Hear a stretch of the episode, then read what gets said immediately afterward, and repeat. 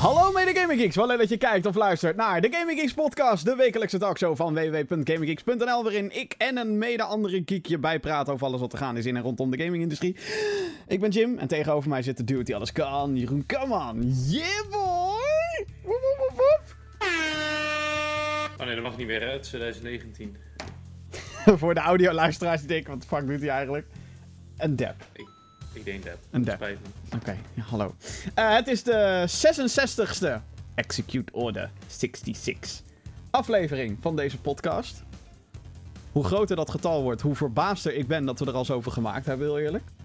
Maar goed, het hoort erbij. Eh, deze podcast kan je natuurlijk vinden op jouw favoriete podcast service, zoals Google Podcast, Apple Podcast of iTunes, of hoe je dat dan ook wil noemen. En Spotify. En een videoversie is ook eh, verkrijgbaar op youtube.com slash gaminggeeksnl. Allemaal gratis natuurlijk.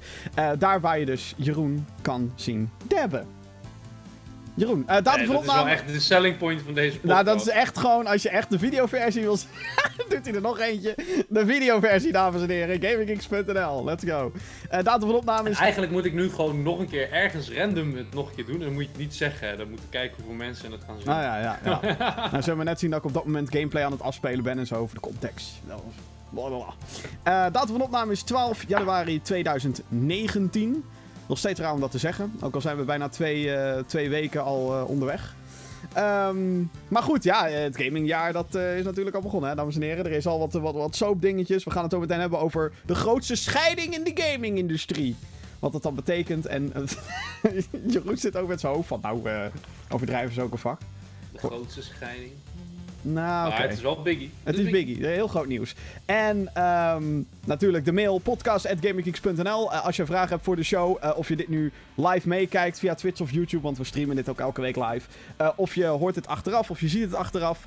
Eh, stel al je vragen via podcast.gaminggeeks.nl. We hebben er ook weer een paar hele leuke gekregen.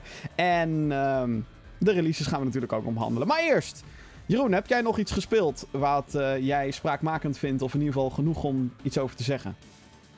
Ja, ik heb eindelijk, eindelijk Donkey Kong Country Tropical Freeze. En Oh. het is een genot. Oh. Genot. Eh, Ik heb die- er nog niet heel veel gespeeld. Maar oh, wat geniet ik van die game. Echt waar. Dat is eh, Tropical Freeze is de 2D platform game die volgens mij die kwam eerst op de Wii U geloof ik toch? Ja, klopt. Ja. En daarvoor zat, die, zat de game Country Returns volgens mij. Ja. Ja. Was niet zo populair, maar wel oké. Volgens mij wel toch? Maar hij kwam heel laat in het zeg maar de cyclus van de Wii. En toen zagen mensen de Wii En- als en- de maar van deze game hoorde ik gelijk gewoon heel veel. En dat, dat maakte mij zo van, hé, hey, die wil ik zeker even proberen. Van heel veel mensen die zeggen, van, ja, ik pak weer de nostalgie van de oude games. De muziek, hè, de composer van de muziek is weer terug. Die maakt lauwe remixes van zijn, van zijn voorgaande eh, songs en een nieuwe. Dus ik was heel erg benieuwd. Maar ja, ik, had, ik zelf had geen Wii U, mijn broertje wel. Maar ja, ik had zo, ja, om daar nou een game voor te gaan kopen. Ja, dat gaan we niet doen, hè. Dat is eh, natuurlijk zonde van het geld. Nee, maar toen had ik een Switch en toen kregen we opeens te horen, ja, die game gaat ook een Switch. En toen ging bij mij natuurlijk eh, het vuurwerk af. Alleen ik had op dat moment geen geld voor die game. Nee, En nu had ik het wel. En ik dacht van, het is tijd. De Het is hoogste tijd. het is tijd. het is tijd. Ik, eh, ik heb hem ook eh, toen gehaald het afgelopen jaar, want hij kwam het afgelopen jaar kwam hij al uit. En dat was toen eh, inderdaad op de Switch en ehm, ja, ik, ik vind overigens gewoon dat ze echt elke game die ze kunnen, moeten ze van Wii U naar Switch porten. Als het aan mij ligt. Eh, maar het is inderdaad wel weer een game dat je zegt: oké, eh, ze kunnen het nog. Hè? Het, het, het is niet helemaal zoals de oude Donkey Kong natuurlijk. Nee, je hebt geen, die Gremlins niet meer en K. Rool is gone. Maar Nou, die zit nu weer Ja, in jammer. Smash. Maar ja, het het is is, een andere enemy. Maar ja, hè, ja. Nou, het verbaast mij eigenlijk hoeveel ze nog kunnen doen met dat hele principe 2D-platforming. Want het is zeg maar. Hè, ik bedoel, je gaat van links naar rechts natuurlijk. En je hebt weer die letters, die Kong en, en, muntjes en, en bananen en weet ik het allemaal. Maar het, is, het verbaast me eigenlijk hoeveel variatie ze erin weten te verwerken met kleine minigames en dingen op de achtergrond die dan naar de voorgrond treden. En dat je moet schieten tussen een soort van achtergrondleveltje. Die je gewoon allemaal ziet natuurlijk. Maar, en, en, nou ja, het- ik vind het zeg maar heel knap hoe ze zo'n ouderwetse formule nog heel erg vers weten laten aan te voelen met het spel. Maar ik weet niet of jij dat ook zo ervaart. Nou ja, weet je, het is, aan de andere kant is het gewoon, het, het, het is, en je moet niet verkeerd begrijpen, ik ga het niet, wat ik nu ga zeggen is niet zo dat het ook zo is, maar het is simpel, in de Mhm. zin van, Ja. je, je bent niet meer met zoveel prikkelen, hè? als je bijvoorbeeld een Battlefield speelt, het is gewoon, gek huis. Ja. En dit zijn games die je even weer helemaal kunnen kalmeren. De muziek, de ambience, de, hè, het niet te extreem. Maar inderdaad, als je gaat kijken naar wat in de kern hè, Donkey Kong van vroeger was en wat je nu hier alweer in hebt. Ze kunnen er steeds weer leuke quirks erbij gooien. Die ervoor zorgen dat zo'n game interessant blijft. Dat je niet weer hebt zo van, oh, dit, is, dit is weer hetzelfde. Wat Ja. ik eerlijk gezegd bijvoorbeeld met Super Mario Bros. eh, eh, van de Wii U, waar je twee versies van had, die volgens mij is er ook een versie van nu op de Switch. Ja, ja, die is deze, volgens mij is die gisteren, op het moment dat we het er nu over hebben, is die Ja. gisteren volgens mij uitgekomen. New Super Mario Bros. U Deluxe heet die. En die bevat dan, eh hoe heet het, de, zowel de, ehm, de oude Wii U game als de Super Luigi U expansion of zo. Dat waren eigenlijk gewoon, Twee de losse games. ja, de levels geremixed, maar dan met Luigi erbij en dan werd het allemaal een beetje anders. Ja, maar als ik dus ga kijken naar de levels van die game, van die Mario game, van de, de Wii U versie, die heb ik gespeeld bij mijn broertje. Had ik zo van, ja, dit, dit ken ik al. Hè? Een beetje hier een andere suit van Mario, maar voor de rest was dat redelijk hè, to the core Mario. Ja, ja. Sidescroller Mario. En hier heb je wel to the core Donkey Kong, maar het voelt wel vernieuwend en anders aan. De levels zijn veel speelser dan bij de oude bijvoorbeeld. Bij de oude was het, hè, je had je, je landlevels en je waterlevels. En hier in het eerste level worden ze al gecombineerd, waar ook de muziek dan al eh, overgaat in elkaar. Dus ze- spelen veel meer met het concept van, hé, hey, eh, wat was Donkey Kong en hoe kunnen we dat weer mooier maken. Ik hoop ook echt dat er nog zo'n game komt. Of desnoods een 64-style game of zo, weet je, zoiets. Ja, nou, het, eh, overigens, als je nu denkt, goh, is het dan, zijn het dan alleen maar ijslevels? Nee, de naam doet dat inderdaad impliceren, maar het zijn gewoon van alles en nog wat. Tropical zit er ook in. Dus Ja, dat is waar. Tropical Freeze, ja, nee, dat klopt. of die dan de hele tijd met, met een soort van hè, een cocktailtje rond aan het rennen is door het ijslandschap. Nou, het is dus wel zo dat de makers van deze game, Retro heten ze, die deden eerst Metroid Prime 1, 2, 3. Ook fantastische spellen. Ehm, daarna deden ze dus Donkey Kong Returns en Tropical Freeze. Eh, of Country, moet ik zeggen. Eh, anders. Eh. Country Returns inderdaad. Ehm, maar we weten nog steeds niet waar ze nu mee bezig zijn. We weten het nog steeds niet. Kijk, ik hoop stiekem dat ze iets met, met iets te geks mee bezig zijn, zoals een F-Zero of zo. Weet je, ik bedoel, ze hebben Metroid teruggebracht naar. Die hebben ze naar 3D gebracht. Ze hebben Donkey Kong Country teruggebracht. En nu is het tijd om F-Zero terug te brengen. Bitch, althans, dat zou dan mijn grote wens zijn. Maar. Ja, ja daar hou je niet over op, eh, om eerlijk te zijn. Nee. Maar, ik weet het. Maar, ik bedoel, ik zou het helemaal niet erg vinden als ze gewoon met nog een Donkey Kong Country komen. Ik bedoel, waarom niet? Niet als die zoveel passie heeft als deze had. Nee, precies. Nee. En, Je ziet en, gewoon dat ze en, echt ervan hielden. en het is wederom weer zo'n zo'n Wii U naar Switch port, waarvan ik zoiets heb van, dikke prima. Ik weet dat er mensen zijn die het... Die er iets op tegen hebben dat ze alle games van de Wii U nu uitbrengen op de Switch. Maar jongens, laten we gewoon heel eerlijk zijn. De Wii U heeft niet gedaan wat het had moeten doen. Het, eh, het heeft gefaald en daardoor hebben heel veel mensen die nu een Switch hebben... Zoals ik. Ik heb nooit een Wii U gehaald. Nee, en ik Eh, heb heel veel games van de Wii U heb ik niet gespeeld. En, en die kunnen we dus spelen als ze die games helemaal brengen. Is dat dan een cheap, tussen aanhalingstekens, tactic, dat ze dat dan voor 60 euro naar de Switch brengen? Natuurlijk. Maar hey, je, je moet wat. Ik bedoel, Goeie, weet je. er zit geen season pass in ieder geval. Nee, maar als je, kijk, als je hem al gekocht hebt, dan heb je er niks aan. Maar als je die game Nee, niet precies. hebt, dan mag het toch ook gewoon. Ja, ja. Ik bedoel, dat is ook een beetje Nintendo's MO natuurlijk. Het is niet echt eh, een gevalletje... Het zij zijn niet een partij die als een game goed scoort, dat ze dan binnen een jaar die game al naar 30 euro eh, in de aanbieding gooien. Dat doet Nintendo bijna nooit eigenlijk. Het is heel uniek als ze dat doen. Ehm, overigens eh, ben ik nog steeds aan het wachten op andere Wii U ports. Eh, Pikmin 3, dat zou eigenlijk wel gewoon moeten gebeuren. Ehm, we hebben Bayonetta 1 en 2 natuurlijk al gehad. Ik zou het dus super tof vinden als ze The Legend of Zelda Twilight Princess HD en Wind Waker HD ook naar Switch zouden brengen. Dat zou ik dus heel erg vet vinden. Natuurlijk, het zijn dat dan... ook, eh, ja, ja, dat is een goeie. Want Breath of the Wild is voor mij mijn echte eerste volledige experience van Zelda die ik helemaal uitgespeeld heb. Oh Ik ja, die games ook een keer gaan spelen. wauw. Zo, Dat is echt lang geleden dat, eh, dat ik eh, die game weer heb aangeraakt. Zelda. Twilight Princess is overigens echt te gek. Heel veel mensen haten op die game. Maar het is wel heel lang geleden sinds dat ik die gespeeld heb overigens. Maar ik vond dat echt, echt wel dope. Eh, een ander spel die, waar ik mee heb, aan de gang heb zitten gaan, is... ehm, en ik weet dat ik hier heel lang over doorga, dus ik... ik nou goed, ik ga niks beloven, want hè, voor hetzelfde geld heb ik het de volgende week weer over. Maar ik heb dus eh The Awesome Adventures of Captain Spirit heb ik eh, deze week zitten spelen. Of deze week, zeg nog, vandaag. Dat is toch een beetje van de makers van Life of Strange of zo. Klopt, ja. ja het is een, Ja, een, een, standalone soort van mini-episode slash ja, dingetje in, in, in de Life is Strange universe. Nou, voor degenen die het gemist hebben, holy shit, Life is Strange. Life is Strange is mijn ontdekking van de afgelopen paar weken. Het is prachtig, het is mooi. Ik heb zitten janken om die game. Ik heb de prequel ook uitgespeeld Before the Storm. Serieus, ik was ontroostbaar. Ik heb niet kunnen pitten. Het is echt fantastisch. eh, hoe het bepaalde ehm, issues aankaart, zeg maar. En, en hoe het gewoon speelt met jouw emoties als je daar natuurlijk een beetje in zit. Want het lijkt me dat niet iedereen op elk moment er helemaal in zit. Captain Spirit is dus gratis. Dat is één ding al meteen. Het is een gratis, ja, het is een gratis soort van mini-episode. Die ehm, kennelijk zijn connecties heeft met Life is Strange 2. Ik heb geen idee verder, want ik heb Life is Strange 2 nog niet gespeeld. Want ik heb alles nu ben ik nu op volgorde aan het spelen. Dus je had eerst Life is Strange 1. Die kwam uit in 2015. Toen Before the Storm, dat is de prequel. Die kwam uit in 2017. Eh, vorige week vroeg Jesper nog van... eh, ja, eh, wat zou jij zeggen? Doe je eerst Life is Strange Before the Storm spelen en dan het origineel? Of... Nee, jongens. Eerst het origineel spelen. Ja, precies. Daarna de prequel. Want er zitten zoveel dingen in... Dat hij er zeg maar van uitgaat dat je de eerst hebt gespeeld. Anyway. Ehm, voordat Life is Strange 2 uitkwam, hebben ze dus deze uitgebracht. Captain Spirit. Nogmaals, gratis. Op Xbox One, PS4, PC. Je kan hem gewoon downloaden en spelen. En het is heel kort. Het gaat over een jongetje, die heet Chris.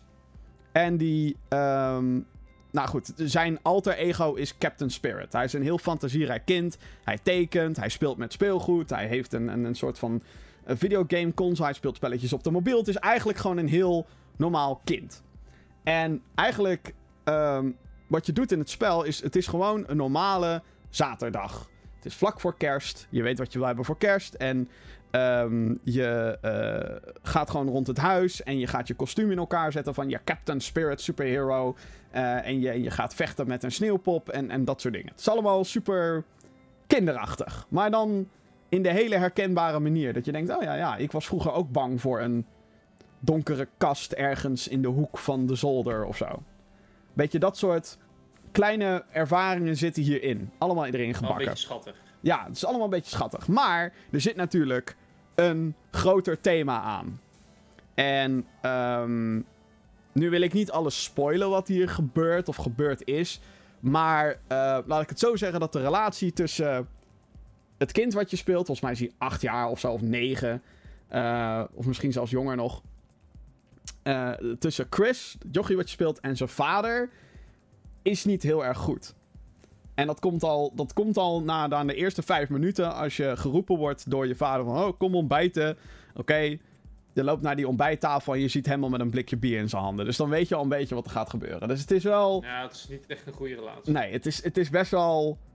ehm, heftig of zo. En ik bedoel, ik heb, ik heb nooit te maken gehad met een bezopen vader eh, aan, aan de keukentafel of whatever.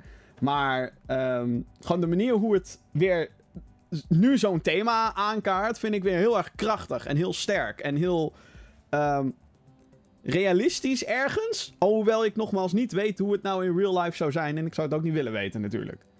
Maar het is wel weer dat ik denk, wow. Eh, en dat allemaal met een typisch Life is Strange stijltje.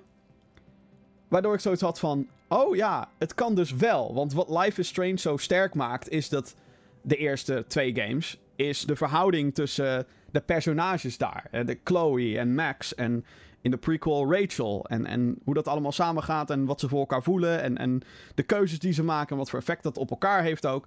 Dat is allemaal super sterk. En ehm, ik had eigenlijk niet verwacht, soort van. Het is heel sceptisch, heel cynisch van mij.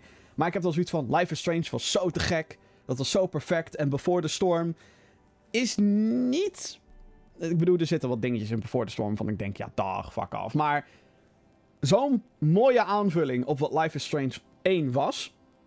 En dan ga je nu compleet eh, ik bedoel, Max en Chloe worden hier niet eens in genoemd, zeg maar.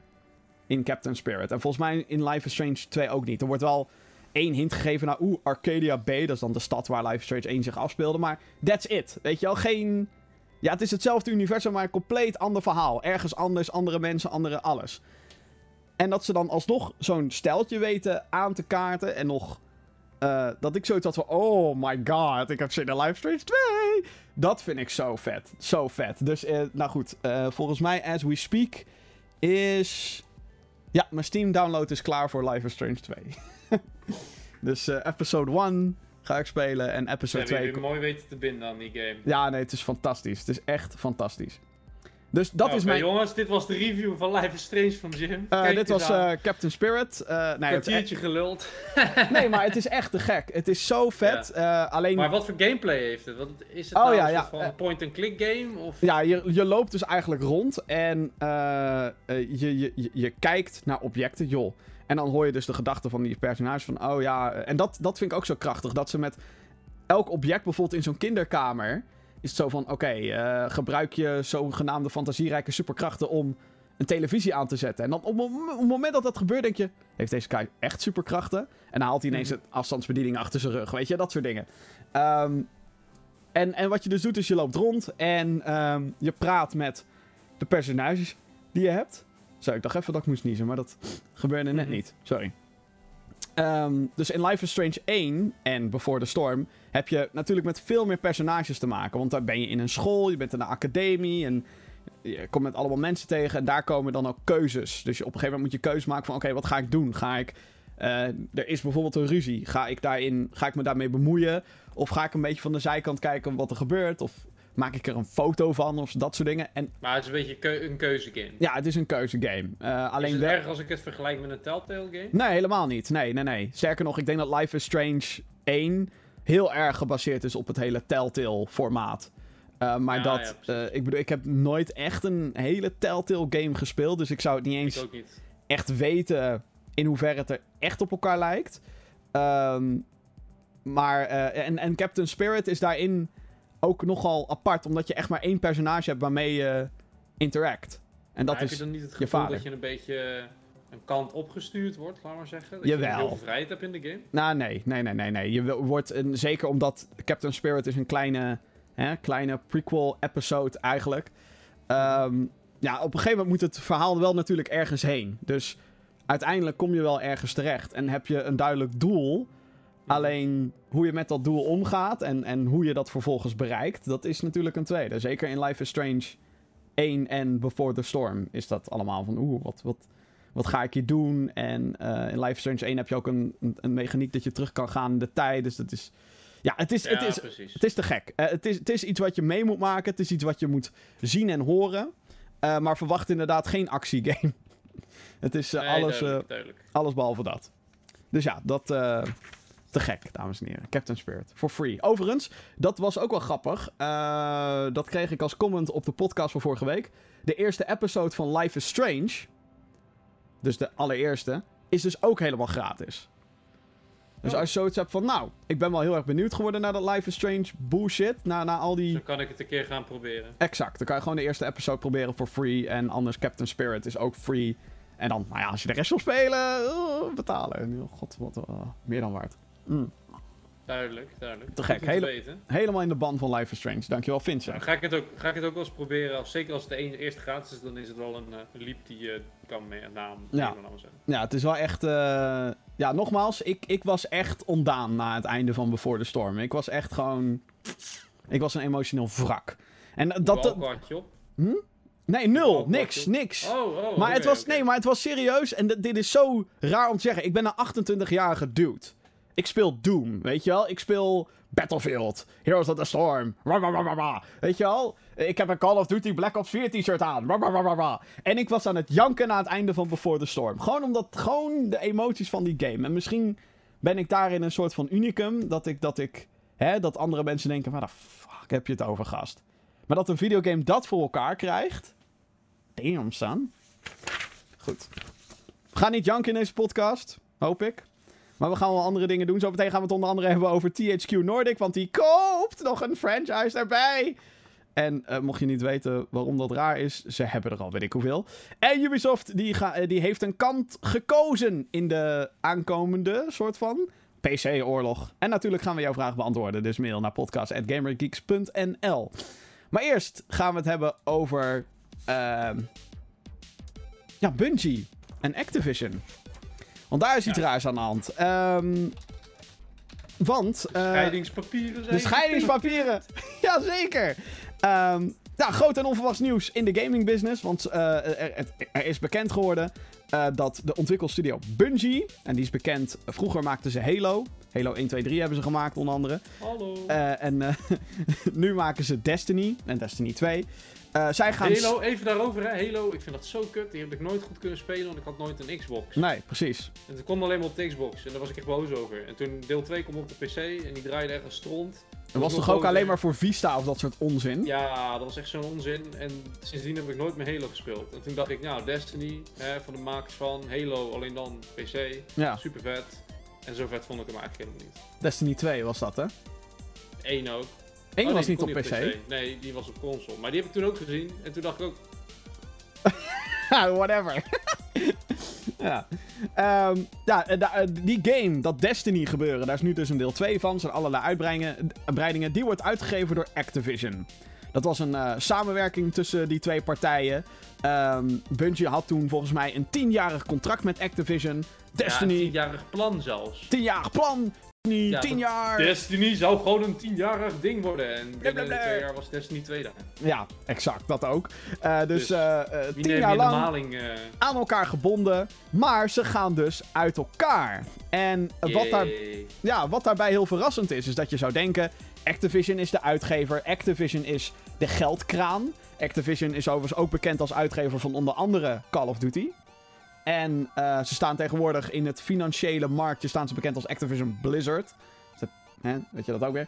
Ehm, maar eh, eh, ja, je, je zou denken: oké, zij hebben dus de volledige controle. Zij, gaan, zij hebben een gedumpt. En het is klaar. Maar wat dus heel verrassend is, is dat Bungie, dus de studio die het heeft gemaakt, die krijgt alle rechten van Destiny, krijgen zij. Waardoor zij dus die game, Destiny 2, het is een online game, online shooter. Zij gaan dat dus gewoon doorzetten. Ehm, en dat is heel opvallend, want het contract was inderdaad 10 jaar lang. Zouden op zijn minst drie Destiny games moeten zijn. Nou, die derde komt er dus al niet meer in samenwerking met. We weten natuurlijk niet wat Bungie op zichzelf gaat doen. Eh, en ze hebben dus dat gewoon een nieuwe Destiny maken, sowieso. ja, nou, ja, maar de plannen die er eerst waren, zijn dus van tafel gehaald. Ja. Ehm, en het, het is gewoon een hele verrassende wending. Omdat je zou denken, hé, hey, ze zijn met elkaar gebonden aan een contract. Eh, dus, ja, weet je, maak die tien jaar maar op. Probeer het nog uit te houden, een paar jaar met elkaar. Eh, en, en maak Destiny 3 en dan is het klaar. Weet je, Activision heeft zijn geld dan hopelijk binnen. En dan kan maar Bun- als je, als je een bepaalde passie in je project hebt, dus in dit geval Bungie, die wil gewoon iets heel moois inzetten. En er is een partij die jou daar eigenlijk niet de mogelijkheid toe geeft, of jou een beetje hè, in, een, in een kubusje maakt, dan heb je na een aantal jaar wel van ja, dit, dit wordt hem niet. Dan kan je beter stoppen. En dan zit je nog die laatste, want hoeveel jaar moesten ze nog? Drie? nog twee, Vier? Nog twee? denk ik, ja. Oké, dat is wel heel snel, maar maakt op zich niet uit. Dan zit je wel in een soort van hè, frustratiepunt. En als je personeel dan helemaal wordt van Activision, ja, dan kan je op een moment niks meer maken omdat iedereen ontslag neemt. Nou ja, het is wel... Dus eh, ja, weet je, als je eruit kan komen samen, zonder dat je, laat maar zeggen, slechte scheiding hebt. Hey. Bad Brexit, no deal. nou, Oh, je, dat soort shit. Ja, dan, Ja, eh, nee, eh, want Activision en Bungie zijn de laatste tijd wel een beetje in conflict met elkaar. Uiteraard is er een heel, hè, hele muur wat ze om, om hun heen bouwen. Zeker als het gaat om de communicatie naar de buitenwereld toe. Want dat is alles prima en hokie nu. Ze hebben ook allebei natuurlijk zo'n statement uitgebracht van... Oh, we hebben acht jaar langer zulke mooie samenwerking gehad. Maar de afgelopen tijd lagen ze dus met elkaar in de clinch. Eh, zo was de uitgever teleurgesteld in de verkoopcijfers van de uitbreiding Forsaken. Ze willen alleen maar meer geld, joh. Kijk naar Activision, hoe ze doen met, Ba- met Bad Company, hoe ze met Blizzard omgaan. Het gaat, gaat alleen maar om die centjes, centjes, centjes. Al zouden ze 300 miljoen euro winst hebben op één game, dan zouden ze nog zeggen, ja nee, ik ben, we zijn niet tevreden. Maar dat is exact wat ze wel, tweede game. Dat is exact wat ze gedaan hebben met Call of Duty. Die game had Ja. 500 miljoen in zijn eerste weekend binnengehaald of zo. En de aandeelhouders, want dat is hè, die grote bedrijven, die, die, die, hè, die zijn al, af, uh, uh, hoe noem je dat, afhankelijk van de aandeelhouders. Want dat zijn de investeerders, die hebben geld in het bedrijf gestoken, die verwachten dan dat het meer waard wordt. Hele beursding waar ik verder helemaal geen verstand van heb. Um, volgens mij waren ze teleurgesteld in dat Call of Duty Black Ops 4 niet hoger scoorde dan die van vorig jaar, World War 2. Of die van het jaar daarvoor. Dus dat is ook al dat je zegt, hè, what the fuck? Er worden hele onrealistische verwachtingen worden er, uh, worden er geschept. Dat ze gewoon miljoenen verdienen. Ja. Miljoenen. Ja, miljarden zelfs. Als je het allemaal bij elkaar optelt. Ja. Uh, nee, nee, maar oké, als je de losse games gaat pakken en dan nog...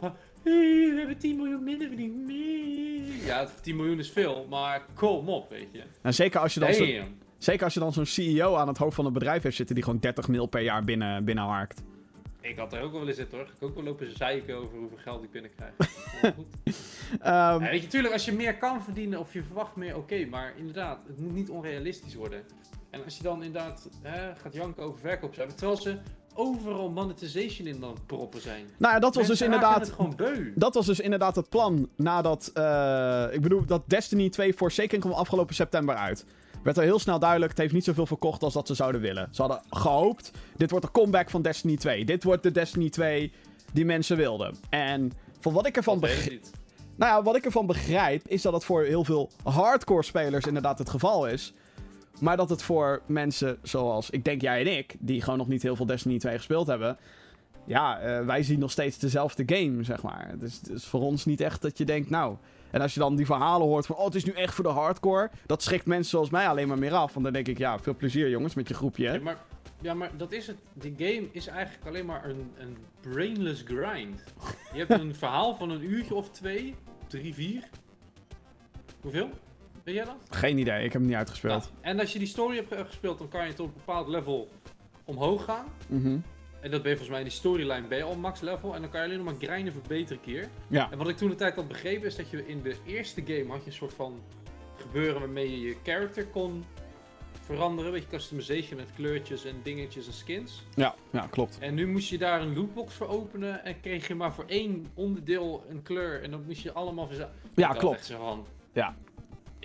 Hier ga ik niet aan beginnen, want het slaat gewoon de kant nog wel raken, laat maar zeggen. Nou ja, na, nog niks. Na de release van de vorige uitbreiding, omdat die dus financieel tegenviel qua verkoopcijfers, was Activision dus van plan om daar meer monetization op te gooien. Oftewel nog meer type microtransacties en lootboxes en weet ik het wat allemaal. Gewoon nog meer manieren om geld te... Hoe ver, hoe ver sta jij van je ja, klant af, om het even hard te zeggen... Mhm als jij denkt van, oh, we hebben nu weinig verdiend. Het is misschien een verstandig idee om nog meer lootboxes en nog hogere prijzen erin te douwen. In een full-fledged game. Nou, nou dat, dat zijn dan inderdaad gewoon een paar financiële mannetjes in een dan pak. Dan heb je toch een hard hoofd. Dan, dan, dan heb je alleen maar dit. Dan zit je zo vastgepropt in een muurtje. Voor de mensen die luisteren. Ik heb mijn handen tegen mijn hoofd gedrukt en ik maak echt zo'n zo'n plat hoofdje van me. En dan zit je zo vast en dan denk je van, ja, dit is precies hoe ik het ga doen. En je kan niet buiten je ja, field of view zien wat een andere denkt of doet. Dus nee, dit, dit is juist. Mensen willen voor een 60 euro game daarna nog een keer 100 euro betalen voor een kleurtje op een gun. Sodemiet erop. ja, nee, ik ben het helemaal met je eens. Ik, ik begrijp ook echt nog steeds niet, hè. Weet je, iedereen mag natuurlijk doen en laten wat ze vinden als ze zo'n game gekocht hebben. En weet je, daar mag ik niet van zeggen, hey, je bent dom als je dat doet. Maar ik begrijp niet, bijvoorbeeld bij Overwatch, waarom zou je die skins kopen? Waarom? Ja, het ziet er leuk uit. Maar het levert je geen gameplay op. Het levert je helemaal niks op. Ja, waar, waar, ik me in dat geval aan erger is dat heel veel dingen gewoon unlockable zijn. Waar we vroeger gewoon, weet ik veel, de game op hard voor moesten uitspelen of zo. Bij, bij Destiny zeker, ja. Ja. En bij, bij, bij, bij een Call of Duty ook. Kijk, ik, ik, ik, ik heb mezelf ook wel eens uh, zover gekregen dat bij heel veel Storm voor een eurotje of 3, 4 een skin kocht. Ja. Maar op een bepaald moment was ik daar heel snel van afgestapt. Maar dat is ook. Maar waarom doe ik dit? Ik doe het gewoon met mijn coins en. Hè, ja, maar ik vind, ik, ik vind dat daar ook een groot verschil in zit. Omdat Heroes of the Storm free to play is. Free to play, zeker. Zeker. En dat is een, een discussiepunt waar mensen. Kijk, waar gewoon heel goed naar gekeken wordt. Je betaalt gewoon fucking veel geld voor een game. En er was ooit iemand, ik weet niet meer in welk verhaal dat verteld werd, maar die had het gewoon over games van tegenwoordig. Die 60 euro die je betaalt, is voor een halve game. Ja, nee, klopt. Het is nog ja. niet af. En alles wat je erbij krijgt, uiteindelijk is de complete gamewaarde eigenlijk voor, hè, kijk naar Battlefront 1. Eigenlijk had hij een waarde van 120 euro voordat die pas helemaal klaar was. Kijk naar toen Battlefield nog een premium pass behandelde. Je, je kocht een game die gewoon nog niet compleet was. En door de jaren heen, dat was de live service, laat maar zeggen, betaalde jij gewoon voor de volledige content. Je Ja. was eigenlijk gewoon een telefoon aan het afbetalen. Alleen dan in een game. Terwijl Ja. jij ervan uitging dat je al een volledige game had. Dan zei je vriendjes opeens, hé, hey, heb je de nieuwe uitbreiding gezien? Die is vet, man. Oh nee, maar nu kan ik niet meer met jullie in de maps. Nou, dan koop ik hem ook maar. Weet je, het, Ja, nee, klopt. nou, het is Bu- gewoon eh, erg. Wat er dus gebeurde is dat Activision zei: Oh, we zijn teleurgesteld in Destiny 2 Forsaken, die uitbreiding. En daarop, dat was dus zeg maar de, de, de openbare ruzie die ze een beetje hadden.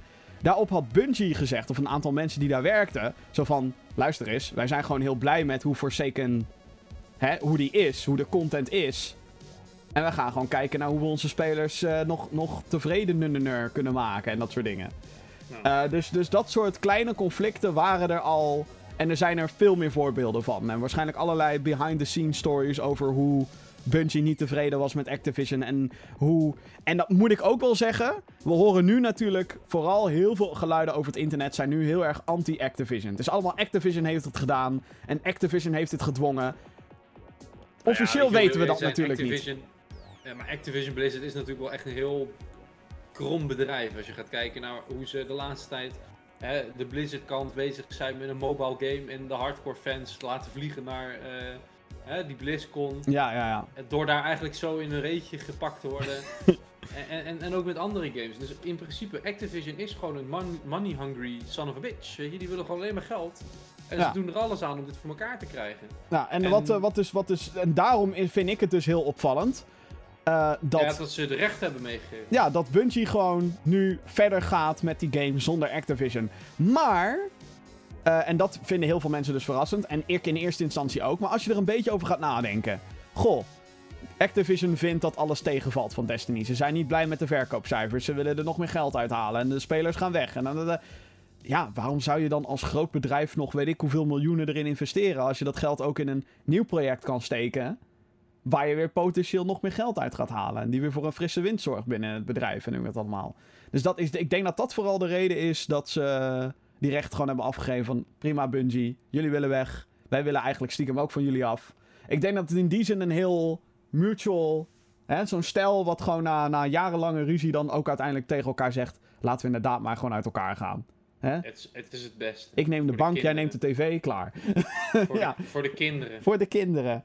Eh, inmiddels Nee, is... maar weet je, het is, wat ik dus ook gewoon als gerucht hoorde, is dat toen, toen het zover was, dat ze zeiden van nou hè, de papieren zijn getekend, de scheiding is rond. Dat ze gewoon bij Bungie champagne Ja, gewoon schoten en shit. En We zijn van ze "Hey, af!" Party! nou, dan denk ik van dan, dan zit het diep. Dan, dan zit het echt heel diep. Ja. Als jij als hè, soort van feest gaat vieren dat je baas je eigenlijk ontslaat, dat is het in principe. Ja, ja. En wa- wat ik. eh, eh, oh ja, inmiddels is dus bekend dat Bungie gaat gewoon door met de game. Destiny 2 zal on- online blijven gaan. Activision en Bungie gaan nu vooral hè, in die zin samenwerken van hoe kunnen we alles overhemelen. Het is Ja, bekend maar dat. waar, ga- waar gaat inderdaad dan de launcher heen? Nou ja, Destiny game? 2 zal dus op Battle.net blijven zitten. Oké, oké. Dat maar is- die wordt uiteindelijk wel gescoold, want dat is het gewoon van, uh, jullie Nou ja, dit- is natuurlijk nu wel zeg maar de optie voor Destiny 2 om bijvoorbeeld ook inderdaad op Steam te verschijnen. Mhm. En ik Ja, maar denk. stel dat- voor, jij hebt die game al gekocht. nee, dan, dan blijft hij gewoon daar online. Dan blijft hij Blijft online. hij in die Battle.net? Dat zeggen ze nu van wel. Dat zeggen ze nu van wel, ja. Ja, nee, maar dan blijft Bungie blijft dan soort van gelineerd. Ik denk dat Bungie dan wat meer met de Blizzard kant gaat samenwerken, omdat het dan Battle.net is. Gewoon een kwestie van, eh, hier heb je, heb je je servergegevens en prima. Eh, en ik denk serieus dat, dat Bungie nu met eh, Epic aan de telefoon zit voor die Epic Game Store op PC. Dat Epic zo doet van hier, hier heb je een beetje geld hier zo, hier Bungie alsjeblieft. Alhoewel ze dat geld niet echt nodig hebben. Want zij hebben al een 100 miljoen dollar investering gekregen van het Chinese bedrijf NetEase. En wat dat dan weer in gaat houden, daar ben ik heel benieuwd naar. Dus het betekent niet dat ze compleet onafhankelijk zijn of zo. Maar wat voor bedrijf is dat überhaupt? Eh, NetEase is een Chinees bedrijf.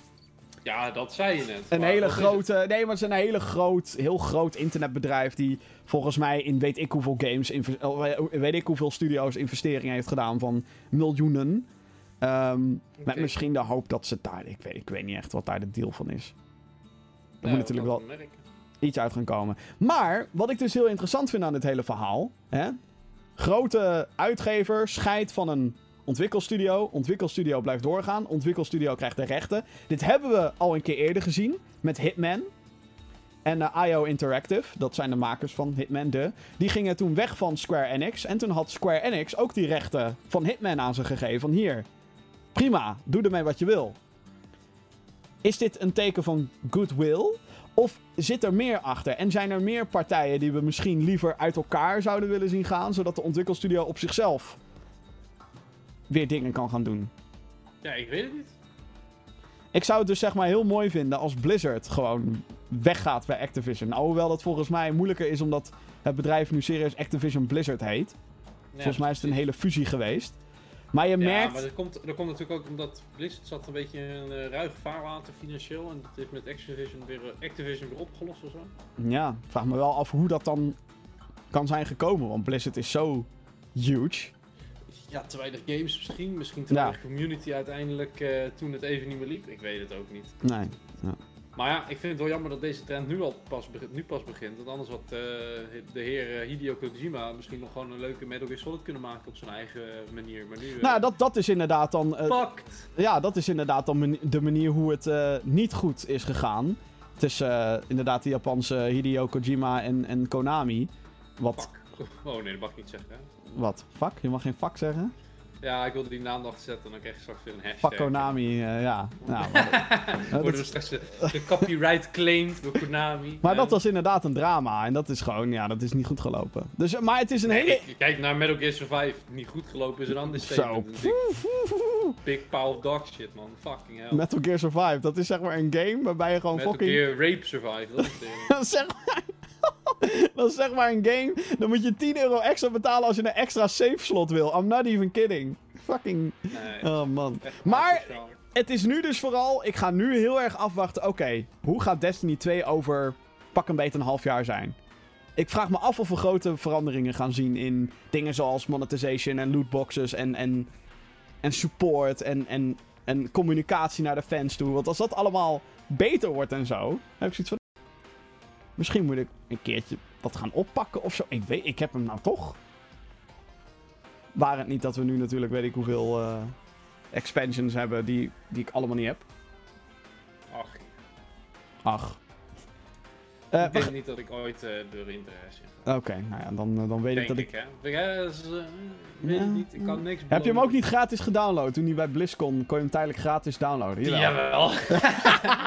ik ben gewoon een cheap, cheape Nederlander. Dus ja, als een game gratis is, gewoon handje klapt, dan zou ik nog gigs voor vrijmaken op mijn harde schijf ook niet. Dat het nodig is. Maar ja, dat zeker.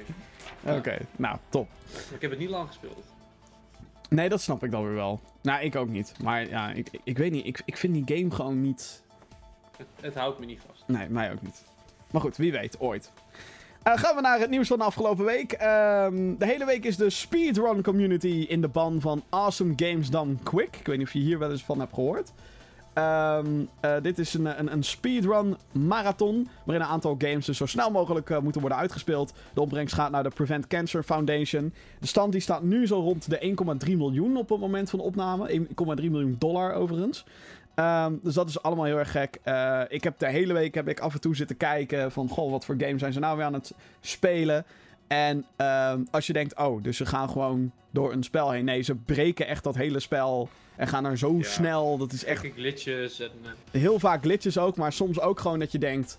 Hoe dan? Hoe doe je die trucjes? Dat is ongelooflijk. Eh, zo werd er ja, een het wereld... op de millimeter nauwkeurig. Of de pixel nauwkeurig. De pixel, het ja. Eh, en op de frame. En als je dan bedenkt dat een game op 60 frames per seconde draait, dus op 1 60ste van een seconde moet je klikken. Nou ja, het is bizar. Ehm, highlights zijn onder andere een record in de eh, co-op mode van N++. En er was een fantastische Cuphead speedrun, waarin een gast dus gewoon op de hoogste difficulty van Cuphead, wat al een van de moeilijkste games ever is, speelt hij gewoon uit. Heeft af en toe wel moeite mee en dan zie je hem gewoon... mm, want hij wil snel. En, nou, fantastisch. Ehm, gaat dat zien, gaat dat zien. THQ Nordic heeft wederom een IP in handen gekregen. Oh god. Eh, ze hebben nu Outcast in handen. Het is een action-adventure game uit 1999 en die werd gemaakt door de Belgische studio Appeal. Er werd ooit gewerkt aan een vervolg die nooit uitkwam. En vorig jaar kwam er een remake uit. eh, Outcast Second Contact heette die. toepasselijk. Ehm, THQ Nordic heeft het afgelopen jaar al flink in de portemonnee getrokken. Of heeft het afgelopen jaar flink de portemonnee getrokken om franchises te kopen. Uh, zij zijn nu de eigenaar van.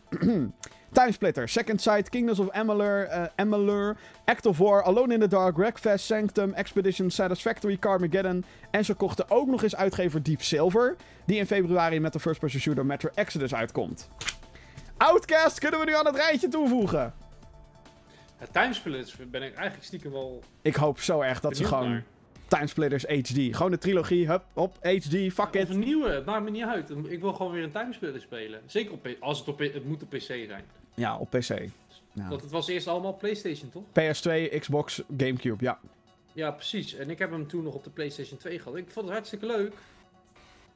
Maar... Ik wil... Ik, wil ik heb uh, volgens mij 1 en 3 heb ik op de PS2 hier nog ergens liggen. Welke had ik? Ik had Future Perfect. Ja, dat is 3, ja. Ja. Nou, nee, de, gewoon, gewoon, gewoon HD'en die meuk en gewoon hup uitbrengen. Ben heel benieuwd wat THQ gaat doen. Want ze hebben dus, nou, wat ik net al zei, weet ik hoeveel namen overgekocht. En ja, met een paar van die dingen moet toch binnenkort wel wat gaan gebeuren. Al zijn het maar re-releases. I don't care. Go. Kom maar. En daarna iets nieuws maken, wie weet. Een paar titels die uh, worden uitgesteld. Tropico 6 die zou eerst eind januari verschijnen. Dat is een soort uh, uh, ja, management game. Waarin je als een dictator speelt. Hartstikke leuk. Dat wordt nu eind maart. Tropico 6 dus. En Dead or Alive 6. Uh, die zou eerst op 15 februari uitkomen. Die komt nu op 1 maart. Maar er is nu ook een open beta beschikbaar voor leden van PlayStation Plus op de PlayStation 4. Maar waarom is Tropico uitgesteld eigenlijk? Weet ik niet. Ja, was, ik heb wel een persberichtje gelezen, maar dat was heel erg van... Oh, we willen nog meer tijd. Ik denk gewoon dat ze nog niet klaar zijn. Nog niet klaar. Maar ja, we, stel je voor... Want wanneer kwamen ze hiermee? Een week terug? Afgelopen week, ja. ja. Dus dan zit je echt zo... Oh, het is de maand voor Tropico. Oh, oh. Eh. Jammer joh. Dat is nog niet zo erg als met Atlas, die elke dag weer een dag werd uitgesteld. Ja, maar die game, dat is gewoon... ik heb daar video's van gezien dat ik denk, ik ben zo blij dat ik nooit Ark en nooit die games heb gespeeld. Binnenkort... een beetje à la, à la DayZ, weet je. Dus iedereen wordt weer genaaid in een of andere paying scheme.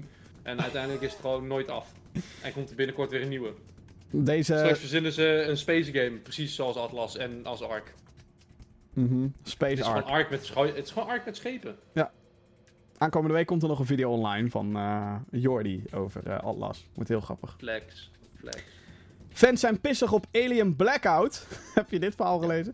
Ja, uh, ja, ja, ja, Dit is een nieuwe game in de, gebaseerd op de filmfranchise natuurlijk, Alien, Aliens. Die al een tijdje werd geteased op de officiële accounts. Hierbij werd onder andere onthuld dat Amanda Ripley een hoofdrol zou spelen in het nieuwe spelletje.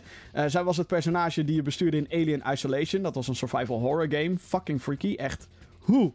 Ah, heftig. Uh, wat helaas blijkt, is dat Alien Blackout een mobile game is. Die de mechanieken van Five Nights at Freddy's eigenlijk kopieert. En ja, fans die hebben dus zoiets van.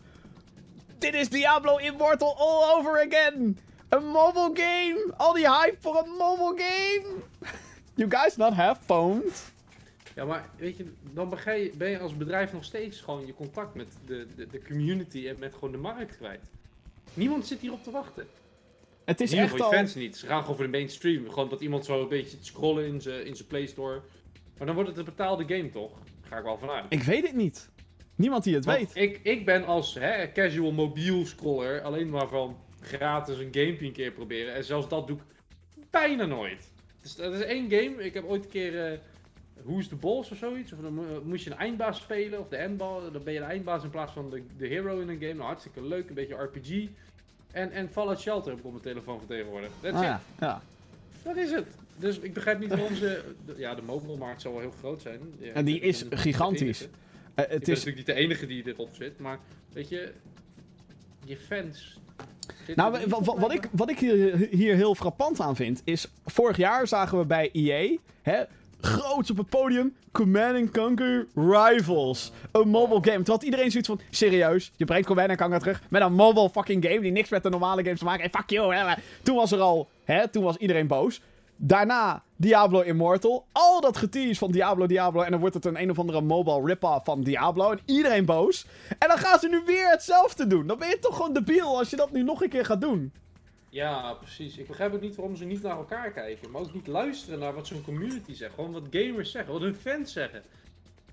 Zouden ze dit... Ja, nee, ik, ik ga er geen woorden over vuil maken. Het, het maakt me gewoon speechless. Weet je, een soort van een mobile... Als ze nou een lauwe nieuwe game hadden gemaakt met een soort van mobile game die wat minder mooi is of die iets anders werkt om een beetje die game te promoten, dan kan ik nog zeggen, ah, eh, eh, leuk. Nou, Bethesda heeft het dus tot twee keer toe hebben ze dit goed aangepakt. Want eh, ik kan me herinneren dat toen die persconferentie 2015 geloof ik, ja dat is al lang geleden, maar ik weet dat nog allemaal, want ik ben een mm, gamergeek.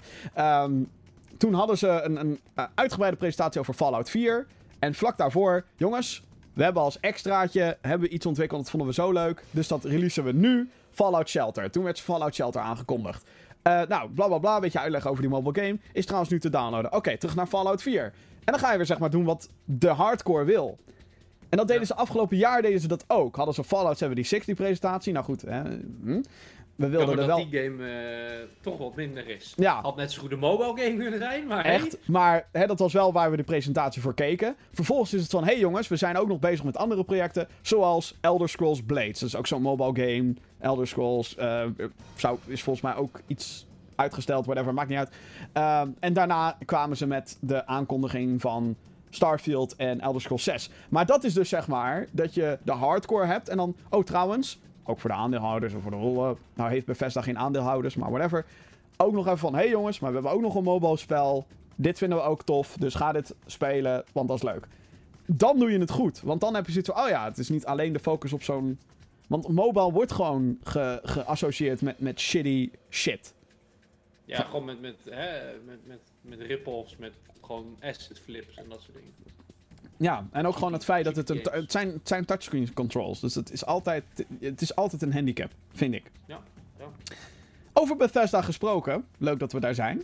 Want er is rumoer binnen, eh, binnen Bethesda. En eigenlijk moet ik dan gewoon... Ja, e- e- eerst had ik bedoeld om dit als een soort van eh, onderdeel te hebben voor Fallout 76. Maar inmiddels is het gewoon Bethesda. De tijd van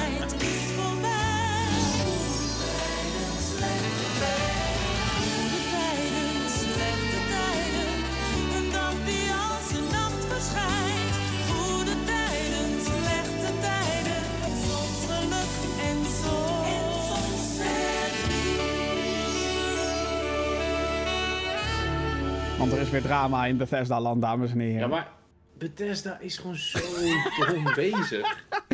Ja, Gewoon fout na fout na fout. En ze stapelen maar op. En ze, ze, ze lossen het ook niet op. Ook. Het kan ze eigenlijk blijkbaar verrotten. wat ze ermee doen. En mensen worden alleen maar bozer. En ik denk van, och, och, och. Heb je, dan, heb je ook het verhaal meegekregen van de nukes die opeens niet meer werkt in de game? Ja, op 1 januari 2019 werkten de nukes niet meer van Fallout Hoe 76. fucking dom kan je zijn? Oh, wacht. Ja.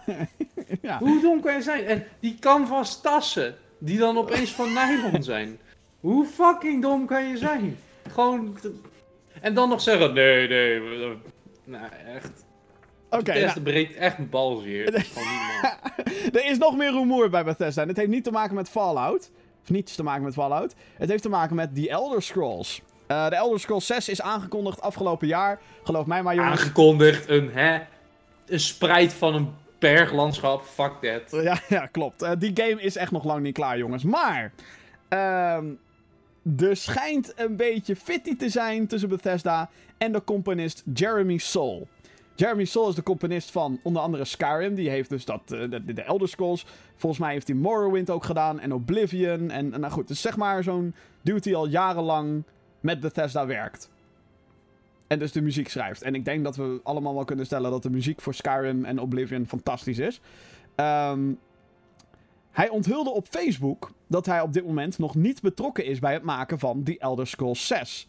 Hij zegt dat alles nog mogelijk is, maar dat, bij andere games al in eh, dat hij bij andere games al in een vroeg stadium werd betrokken. Ehm, zoals bij Skyrim. Eh, de game was toen ook nog lang niet af, maar hij had toen al muziek geschreven en kennelijk hadden de ontwikkelaars luisterden naar zijn muziek ook als inspiratie van, oh ja, ja, dit is het sfeertje wat we, ja, ja, dit is het sfeertje wat we willen hebben. En op basis daarvan maken ze, eh, eh, tekenen mensen dan de art en maken ze de levels en krijg je een beetje de feeling van die game. Hij zegt er ook bij dat hij het jammer vindt dat hij er nog niet voor is gevraagd. En ja, goed, dat zijn telefoon gewoon open staat, maar dat hij nog niks heeft gehoord.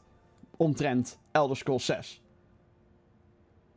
Dus ja, dit, Ja, het kan drie dingen betekenen. En ze zijn allemaal een beetje negatief, denk ik. Alle drie. Ehm Nummer 1. Eén is, gewoon, ze zijn nog helemaal niet begonnen met die game. Een beetje getekend en gedo- gedoodeld en eh, that's it. Dat is inderdaad de meest, eigenlijk voor mij de meest voor de hand liggende. Want ze gaan eerst nog Starfield maken, een andere game. Maar goed, daar is deze dat man... ze het alleen hebben gedaan om mensen een beetje nat te maken die hè, Ja. nu om de, op hun bek zijn gegaan. Maar dat vind ik ook gek, want 76. eh, doet Jeremy Sol dan ook niet Starfield? Niet? Dan? Ook niet? Niet? Ja, blijkbaar doet hij alleen Elder Scrolls dingen. Nou ja, Het maar kan ook zijn dat ze hem gewoon zat zijn, dat ze iets nieuws willen. dat is dus ook raar, want de Elder Scrolls Blades, die mobile game waar ik het eerder over had, daar doet Ja. Inan Zur doet daar de muziek van. En Inan Zur is de componist van Fallout 3, 4 en 76. Ja, misschien vinden ze die het ook wel zo goed doen dat ze denken, ja, we gaan niet twee componisten betalen, laten we het gewoon bij eentje houden. Nou, maar dat is dus ook raar, want ze hebben ook Mick Gordon. En die doet de muziek voor... Die gaat ook gewieberd worden. Nee, helemaal niet. Die doet de muziek voor Prey, voor Wolfenstein en voor Doom. Ja, nu. En Maar Doom misschien Eternal. zeggen ze, nee, die andere kan het... Ja, maar dat bedoel ik, hè. Die andere kan, hè, die, die Jeremy Sol... En hoe heet die andere? Voor... Fallout is die- Inan De Zur. Blades Date? Nee, voor Blades Date? Ja, Inan Zur ook. Ja, ja. Dus ja, daar hebben ze voor... ah, hij kan allebei. Knikker we die andere keer eruit. Die doet er maar één. En die andere, die is heel erg specifiek alleen voor, hè, Wolfenstein, zoals je net zegt. Eh. Nou, Doom en... eh, en eh, Ja, maar ja, die kan die andere misschien weer niet. En dan hebben ze er nu Prey, twee, waar ja. ze alle games mee kunnen doen. Dan hoeven ze er niet drie te betalen. ja. Nou, ik vind het een opvallend verhaal. Heel. Het is ook heel bijzonder. Zeker als je normaal gesproken heel vroeg bij iets betrokken bent. Wat mij dus het idee geeft, of ze zijn nog helemaal niet bezig. Ik hoop dat Of dat het inderdaad Ze hebben is. hun plan veranderd, waardoor het ook heel fout kan gaan. Kijk naar Fallout 76. Nou ja, het lijkt een beetje op, op wat we toen natuurlijk hadden met... eh, gaan we weer, Metal Gear Solid 5. Dat David Hayter, die jarenlang de stem van Solid Snake deed... ineens werd vervangen door Keith Sutherland. Oh, dat raakte me zo hard. Ik moet zeggen, ik kan de game nu best spelen. Ook met de stem van Keither. Maar ik zou bijna zeggen van, als er een modder is die gewoon wat soundbites kan maken van, van David Hayter. Alles knippen en plakken. Zet het gewoon als mod in de game, weet je, dan geniet ik wat meer. Want ik hoor dus nu David Hayter in Super Smash Bros. Of in ieder geval een aantal van zijn quotes. Ja, ja, ja, ja. Hij heeft, hij heeft weer dingen als. Snake zijnde. En denk Ja. van, dit is Snake. En dat Ja. had ik met, met, met Phantom Pain veel minder. En wat daar dus ook grappig aan is, is dat hij dus nieuwe dingen heeft opgenomen voor Super Smash als Solid Snake. Echt waar? Ja. Het zijn geen oude quotes. Nee, nee, nee. Het zijn, hij, heeft, hij, hij, hij is weer... Hij, heeft, hij zit er gewoon weer in. Ja. Vet hoor. Dus dat is, dat is heel opvallend. Maar ja, goed. Dus dit, is een soap, zeg maar. En dit is, wa- wat ik hier ook zo raar aan vind, of opvallend... De enige reden waarom we nu zo'n soap hebben rondom een componist... die heel veel mensen geliefd vinden... want die muziekjes zijn hartstikke vet en willen wat allemaal... De enige reden waarom dit nu ter sprake is... is omdat, en dat heeft die gast ook gezegd... hij wordt continu lastig gevallen over die Elder Scrolls. Oh, ga je de Elder Scrolls doen? Ga je de Elder... En, en dit was volgens mij een soort van de druppel van van... jongens, ik ben er nu niet bij betrokken, hou je bek. Ik ben Ja, niet echt, gebeld. Ik doe er helemaal niks mee. En dat vind ik jammer en dat vind ik kut. Maar whatever, het zij zo. Weet je wel, dat was, dat is zijn... Dat is een beetje wat hij nu op Facebook heeft gepost. De Ja, enige reden waarom dit nu allemaal gebeurt... is omdat Bethesda zo dom is geweest om het nu al aan te kondigen. Yep. Ja, maar dat, dat hebben we toch al eens eerder besproken. Gewoon, Ja, ja, ja. Hè, het is niet erg om een game aan te kondigen, maar als je dat En vier iedereen... jaar voordat die af is doet... En gewoon mensen die nu al zeggen... Oh, 2019, Elder Scrolls 6, hype. Het gaat nooit dit jaar. Vorig jaar kondigden ze Starfield aan. Toen had ik zoiets van, nou, die duurt nog drie jaar. Nu wil ik wel zeggen, dat duurt twee jaar. Want Fallout 76 was een... pff, dat, daar hebben ze duidelijk niet allemaal hun focus op gelegd. Dus als ik zou moeten gokken, Starfield 2020. En als ze pas vanaf dan echt vol aan de bak gaan voor Elder Scrolls 6... duurt nog mi- 2023, 2024. Dan krijg je Elder Scrolls 6. Ja, echt minimaal. Echt, dus, dus waarom ze dat... What the fuck? Bethesda. Oké. Laatste nieuwtje van, van de week. En dit is ook wel een, een, een gekke. Althans, ja, een, een opvallende, laat ik het zo zeggen. Eh, Ubisoft die heeft namelijk aangekondigd dat The Division 2... die gepland staat om uit te komen op 15 maart... voor onder andere de PlayStation 4 en de Xbox One... op PC uitkomt voor de Epic Games Store. En dat is een soort van exclusiviteit, want de game zal te spelen zijn op Ubisoft's eigen PC-platform, dat heet Uplay. Ehm, maar het slaat Steam over. Hm. Dus het is niet helemaal exclusief, want Uplay is er. Dus het is Epic Games Store en Uplay, maar geen Steam. En daarmee heeft Epic Games Store dus weer een soort van exclusiefje te pakken. Ja, ze, zullen wel, ze zullen wel prijsafspraken hebben gemaakt. Hè? Van jij, per zoveel verkochte kopies krijgen wij zoveel revenue van jullie. Eh, zoveel ja. procent. En, jij, en dat is bij Steam waarschijnlijk hoger. En strengere regels of vervelendere regels. Eh, dat klopt, want Steam die, eh, neemt 70-30 af. Dus dat, daar is de verdeling 70-30. 30% gaat naar Steam, 70% gaat naar de uitgever slash ontwikkelaar slash whatever. Ehm, en als je eh, weet ik hoeveel miljoen hebt binnengehaald, dan wordt het eh 75, 25. En, en als je dan nog meer geld binnenhaalt, dan wordt het 20, 80. Bij Epic Game Store is het zo dat de verhouding 88-12 is. Dus 88% van alle eh, opbrengsten gaat naar de uitgever dan de ontwikkelaar en 12% gaat naar Epic.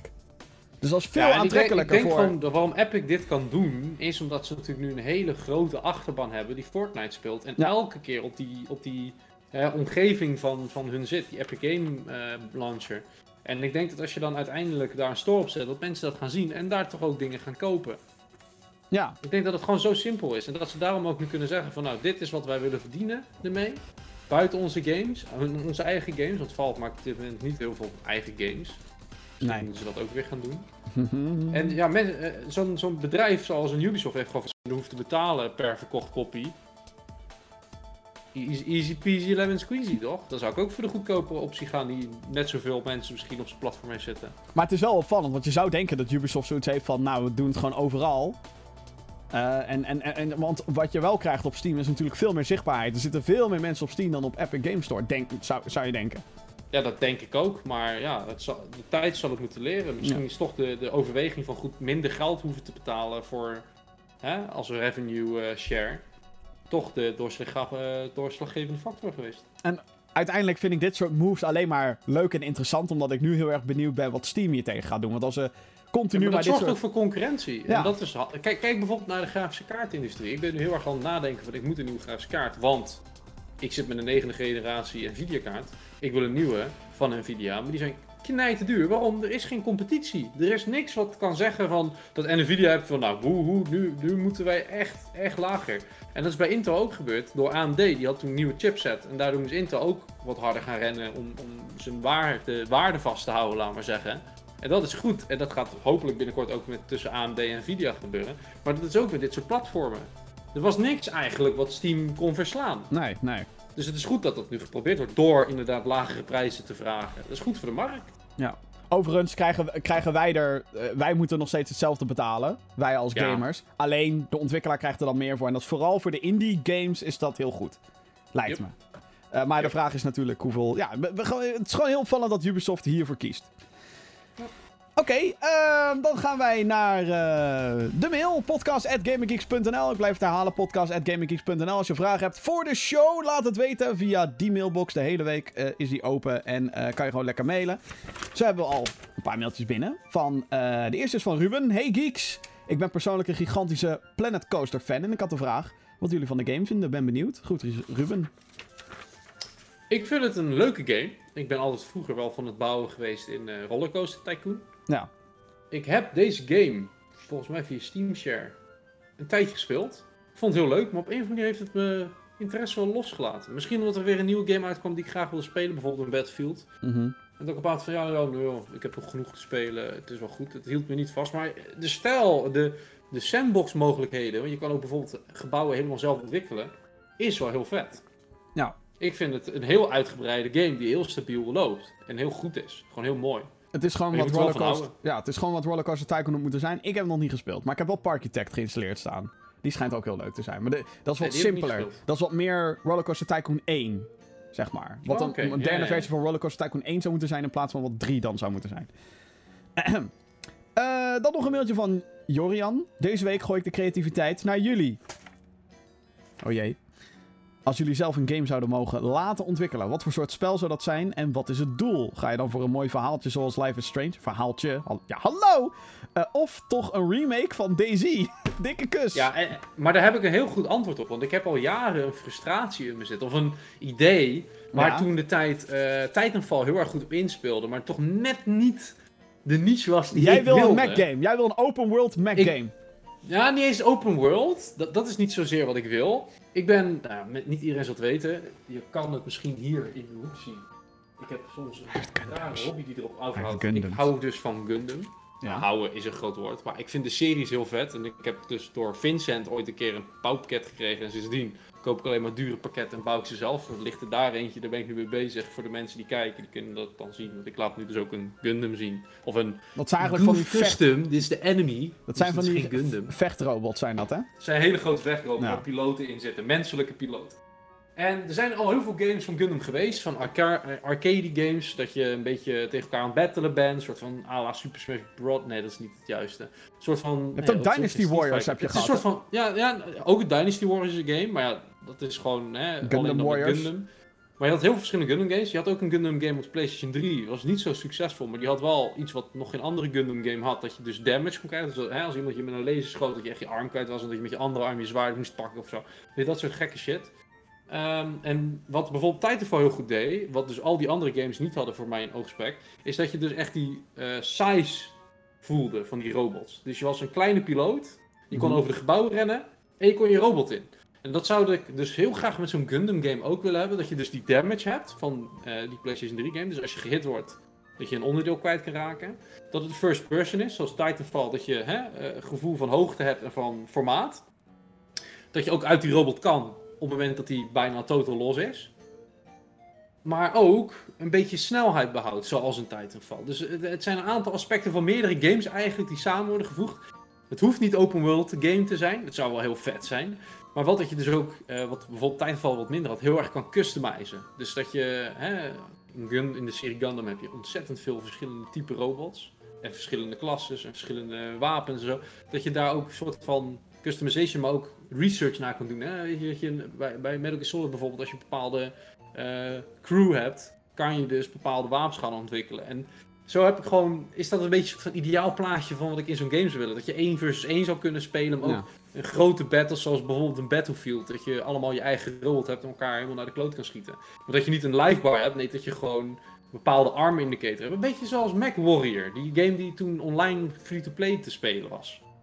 Die kwam daar ook een beetje in de buurt. Maar die miste weer dat je uit de, de robot kon springen, laat maar zeggen. Ik ben zeg maar niet zo creatief dat ik een geheel eigen idee kan verzinnen. Sorry. Ik ben gewoon in die zin nee.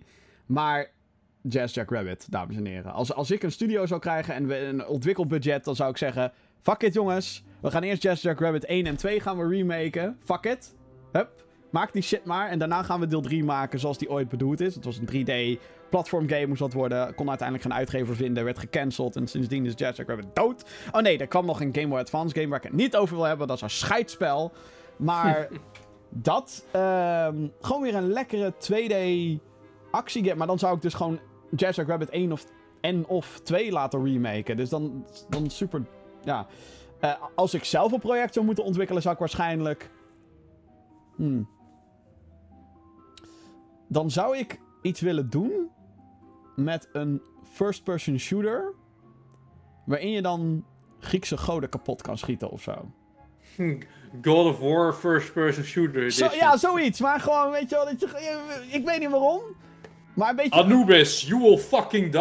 Eat beetje- my minigun, you bitch. Ja, maar een beetje- Is dat niet een soort van eh Een beetje het Serious Se- Sam? Ja, exact. Het Serious Sam idee, maar dan met beter level design. Want Serious Sam is gewoon, zeg maar, heel groot open veld. Daar ligt een gun in En- het en- midden. en- en oh, je pakt de gun op en dan spawnen er weet ik hoeveel monsters. Maar een beetje, hè, dat, dat, dat Serious Sam, dat je gun schiet tegen grote beesten. Dat het dan echt episch is, weet je wel. Dat Zeus dan, weet ik veel. Het is een out there ideetje. Maar Ja. dat zou ik wel tof vinden. Volgens mij was er ook ooit een game, maar die was volgens mij ook heel slecht. Ik heb hem zelf nooit gespeeld. Hey, Legendary heet het, geloof ik. Eh, wacht, ik ga Kom me nu... niet bekend voor. Legendary Shooter. Dat krijg ik nu waarschijnlijk. Eh, nee. Eh, oh ja, weet je, hier. Legendary Video Game. First person shooter game developed by Spark Unlimited. Die kwam uit in 2008. En dan heb je inderdaad ook allemaal mythische wezens waar je tegen schiet. Spark Unlimited zei je, nu moet ik het ook gewoon zien. Maar als ik dan ook naar de reception kijk, IGN 2.5 out of 10. Oei. Oh ja, ik zie wel. Nou, weet ik oh, maar niet. hij ziet er ook helemaal niet goed uit. Hmm. Eeuw. Maar misschien dit idee, maar dan goed. Ja, precies. Ik begrijp wat je bedoelt. Of, of, jongens, kunnen we gewoon weer een hele vette, epische Tweede Wereldoorlog campaign maken, à la Medal of Honor?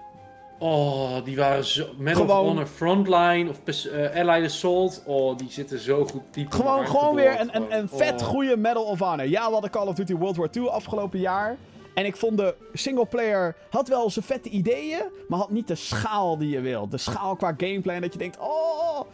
Behalve dan het begin, wat dan weer gewoon letterlijk Allied Assault en Medal of Honor Frontline is. Saving Private Ryan, het D-Day strandding. Maar ook dat was heel kleinschalig of zo. Het voelde niet... Urgh. Ik wilde gewoon een... Ik had bij de singleplayer had ik zoiets van, oké, en nu de echte game, jongens. En nu, de, dit is een soort voorproefje, zo voelde het de hele tijd. Maar gewoon zoiets weer. Een lekkere Tweede Wereldoorlog shooter die niet Call of Duty is. Gewoon Medal of Honor. Ik zou geld aan EA geven, hier, maak Medal of Honor, god damn it. Dat ze, dat, maak het. dat ze dat nog niet hebben gedaan, trouwens. Vind ik heel gek. Medal of Honor is gewoon doodgebloed na die laatste versies. Ja, die, die moderne... Wat de... Wat? wat? Ja, dat liep niet heel lekker, nee. Eh, oh shit, ik moet weer even een, eh, een muziekje erbij eh, pakken. Eh, want we hebben ook weer een vraag in de mailbox zitten van The One and Only. Jawel, eh Helly Helmons. Het hoort erbij, het hoort erbij. Pam. Eh, even kijken, ja. Yo, yo, yo, yo. Helly die vraagt, welke game is jullie favoriete game uit jullie jeugd? Doei doei! Voor zonder per smartphone. Favoriete game uit mijn jeugd. Jeetje. Eigenlijk gewoon de beste game aller tijden, volgens jou. bijna, bijna, bijna. Dat is lastig, man. Ik kan wel beginnen met Jazz Jack Rabbit, de. Eh, Doom. Duke Nukem 3D. Dat maar soort welke dingen. is daarvan het beste? Eén, de beste. Di- Enige. Diablo 2. Niet, niet, niet, eh, ja, is dat jouw beste? Doom is ook een van de beste. Ja, Doom is gewoon een van de beste games ooit gemaakt. Nog Ja, maar nu steeds. noem je er weer twee op. Je moet er één kiezen. Eén. Eén. Dat vraagt hij om. De beste. Wat is jouw kut. favoriet? Ja, nee, dat kan ik niet zeggen. Nee, precies. Er zijn er meerdere die eh, een Ja. bepaald gevoel hebben. Als ik dan een Maar spel ik- moet kiezen die. eh ma kunnen wij een fucking remake krijgen van Heart of Darkness? Ken je dat spel nog? Die game was vet. Daar had je ook 3D-brilletje bij, toch? Ja, dat was een game. Dat was een soort van. Het was eigenlijk een soort trial and error spel. Maar het had allemaal. eh, een soort van. Wannabe Pixar. Het haalde belangen na niet het niveau van Pixar. Maar wannabe Pixar cutscenes. En dan was je zo'n jochie in zo'n duistere wereld. Oh man, Heart of Darkness, wat vet. Nu helemaal. Ja, niet zo zegt. Turok was vet. Mario was natuurlijk vet. Ja, er zijn er zoveel. Pokémon op de Game Boy. Super Mario Land. Ja, ik vind het lastig. Er zijn zoveel games waar ik echt zo dik van genoten heb. Ja. Ik denk eh, Donkey, Donkey Kong Country 2, daar heb ik echt super zwaar van genoten. Command Conquer Red Alert was echt een favorietje van mij. Wordt geremaked, hè? Woe! Red Alert Ja. Eén. en Red Alert 2, Nog niet. die gaan ze sowieso doen. Ze gaan, ze gaan eerst. Command Conquer en eh Command Conquer Red Alert remasteren, zoals ze het zelf noemen. Dan daarna zien ze wel wat ze doen. Ik ben benieuwd. Oké. Dankjewel, Helly, voor je mooie vraag. Hebben we nog twee andere mailtjes? Jeetje Mina. Kom maar op. Eh, even kijken. Als hij opent. Ja. Eh Luke. Oh ja, niet van. Nee. Eh, hi Jim slash Medegeek. Jeroen. Hoe denken jullie dat de core Pokémon game van 2019 gaat worden? Denken jullie dat ze een hele grote stap in vernieuwing gaan brengen aan de core gameplay en graphics? Net zoals dat met de nieuwe Zelda is gebeurd? Of dat ze het een beetje simpeler willen houden aangezien ze om de half jaar weer een nieuwe game gaan uitgeven? Oh, of, oh sorry, 1, 2 jaar. Nintendo kennende... Van welke game zei die? Pokémon. Dit jaar komt er een ik, weet, nieuwe... ik weet niet zo van de Pokémon, sorry. Oh, nou ja, ik, ik denk... Nee. De- dit wordt gewoon weer een game dat je denkt... Oh ja, ja, het is weer een nieuwe Pokémon game. En misschien is het daardoor... Dat is juist wat de mensen willen, hè. We willen gewoon meer Pokémon. En dan hebben ze weer een of andere gimmick. En daar maken ze dan een nieuw, nieuw gameplay element van... Die ze de game daarop weer gewoon lekker laten vallen. Ehm, dat is een beetje hoe ik dan Pokémon games zie. Ik heb er heel veel niet gespeeld over. Dus ik... Diamond and Pearl, volgens mij... Oh nee, ik heb X of Y heb ik nog gekocht voor de 3DS. En die vond ik... Was dat 3DS? Die vond ik toen zo hard tegenvallen. Ik soort van... Yeah, let's go. Ook niet gespeeld. Het zal allemaal wel, jongens. Ik... ehm, qua graphics gaat het denk ik echt niet heel erg op vooruit. En ik weet je, en dat is jammer, want ik hoop gewoon dat we een keer een echte 3D Pokémon game krijgen. Dat je gewoon zoiets van, oh shit, ik loop hier echt rond met de camera achter me die ik vrij kan bewegen. Gewoon zoals die Pokémon games op de Gamecube, die Colosseum of zo. Zoiets wil ik gewoon weer. Gewoon een drie, echte 3D. Ik wil een echte 3D Pokémon game. Maar ja, gaan we dat krijgen? Dat, zo is Nintendo ook een beetje. Nee. Ik wil ook al jaren een F-Zero. Krijgen we dat? Nee. Ik krijg wel een nieuwe Samus. Ja, eindelijk Metroid. Ja, maar hoe lang nog? Hoe lang? Oké, Metroid is terug. Ja. Da- dankjewel Nintendo. En de Switch is die dope. game, die game komt voor de nieuwe Switch. Switch 2.1 of Switch 1.2. Beste Jim en Jeroen, na een recente video op GamerGeeks heb ik het gevoel dat Jim een grotere hekel heeft aan Fallout 76 dan aan Marushka van Heel Holland Bakt. dat klopt. Nu vraag ik me af, hoe denken jullie dat Bethesda zichzelf uit dit gat gaat halen? Groetjes van Mark. Niet. Dat wordt Dit, inderdaad... dit, is, dit is schade wat heel lang gaat blijven hangen. Nou, dit, dit blijft nog Zo'n jaren... saaie, slechte game waar je zo'n hype omheen bouwt. Niemand gaat ze meer op hun woord geloven. Ook, ook niet meer over de Elder Scrolls. Weet dat een game een beetje bugs heeft, oké, maar wat ze hier hebben gedaan is gewoon volledig geplankt misgegaan. Dit is echt... eh, maar ook gewoon alle dingen die da- daarna inderdaad zijn gebeurd met de Collector's Edition. Met het lekker voor persoonsgegevens. Met patches die dingen meer kapot maken dan dat ze beter maken. De. Dat dingen niet meer werken op 1 januari. De game... eh, er komt nu wel, is nu wel een nieuwe patch uit, maar... Volgens mij had de laatste paar maanden had de game een gigantische last van, van hackers. Die gewoon die boel kon, kapot konden hacken. En daardoor al die items konden dupliceren. En die pleuren ze dan gewoon online. Een hele grote economie op derde eh, partijen website. Dat je denkt, wie speelt het überhaupt? Maar het is... het, eh, dit, dit- als ik Bethesda was... Zou ik wel een, een, een crew nog houden die zoiets heeft van... Jongens, whatever, doe ermee wat je wil. Maak er maar wat van. I don't fucking care. En door. en door. Ja, en weer verder. Het is heel lullig, maar, maar ja, ik, fuck off met deze. Deze game is done. Het, het is klaar. Eh, als je Fallout 76 googelt, krijg je alleen maar gezeik over je heen. En dat ga je gewoon niet meer terug kunnen halen. Kijk naar Star Wars Battlefront 2. Maakt niet uit wat ze nog verbeteren aan de game. Maakt niet uit wat ze toevoegen. Het merendeel van de mensen gaat zeggen... Battlefront 2, dat was toch die game die kaart? Ja, maar nu is het... Ja, fuck it. En dat, dat ja, dat is, eh, dat is kut. De enige manier hoe ze eh, zichzelf uit het gat kunnen halen... is als ze Starfield gewoon fucking goed maken... en als Elder Scrolls 6 fucking goed is. Ja, maar dat is ook de enige manier. Weer een goede game uitbrengen die gewoon doet wat ze beloven. Of niks beloven en gewoon een hele goede game. En dan, ga, en dan ga ik trouwens nu uit van Bethesda, de ontwikkelaar. Want je hebt Bethesda, de uitgever... Mhm. Hè, dat is dan. eh, die gaan van alles en nog wat bre- uitbrengen. Die komen aankomend jaar bijvoorbeeld met Rage 2 en hopelijk Doom Eternal. Nou, dat worden twee games. Dan zit ik helemaal. Oh, hype. Maar. Ja, Fallout. Ook, ook de naam Fallout. Laat het gaan. Laat Fallout de afgelopen aankomende vijf jaar alsjeblieft met rust gewoon. Let it go. Let it go. Ja, want 4 was ook niet zo'n groot succes vergeleken met 3 en New Vegas. Nee, nou, het heeft het wel, het heeft wel heel goed verkocht. Maar Ja, was inderdaad maar qua, hè, wat mensen er uiteindelijk toch van vonden, viel Ja. het toch wel een beetje mee. Ja, nee, klopt. Nee, ik vond het ook eh, niet, eh, niet zo goed als... eh bij lange na niet zo goed als deel 3. Dus dat, ja... is gewoon jammer. Dus is, eh, weet je, of laat het gaan, Fallout, of geef het een keer aan een andere studio. Dat je denkt van, nou, willen jullie Fallout game maken? Ja, wel Fallout 5. Woe. Nou, maar dat wordt heel lastig. Nemen we nog een kleine blik op de releases van aankomende week. Eh, dat is niet heel veel. Eh, 15 januari komt onder andere uit Onimusha Warlord voor de PlayStation 4, Xbox One en de Nintendo Switch. Dat is een remaster van de eerste Onimusha game van Capcom. Veen komt naar de PlayStation 4. Dat is een soort van Journey, maar dan met een veel... Ja, dat klinkt heel gek, maar een veel stekelige artstijl. En The Walking Dead, de final season, episode 3, komt eindelijk uit na het hele naar de klote gaan van Telltale. Broken Toys heet hij. Komt naar de PC, PlayStation 4, Xbox One en Nintendo Switch. En op de PC overigens, ook interessant, komt hij ook alleen naar Epic Games Store. Maar mocht je de season al gekocht hebben op Steam, geen zorgen, daar, daar krijg je hem wel ook gewoon op. Maar je kan hem daar niet meer kopen. Dat is wel grappig eigenlijk. Ja, het is weer... eh, Money, money, money. Money. Anyway. En dan heb ik nog wat titels op 18 januari. Dan komt namelijk Ace Combat 7 uit voor de PlayStation 4, Xbox One. En een VR-mode op de PlayStation 4. En Travis, Travis Strikes Again No More Heroes op de Nintendo Switch. Die komt dan ook uit.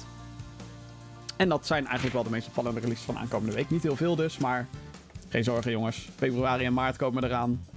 Dan eh, komen er een shitload aan games. Eh, en aankomende week eh, op GamerGeeks. Ik zou nu alvast zeggen, ga naar gamergeeks.nl. Want daar zijn de video's van mijn eindejaarslijstjes zijn er.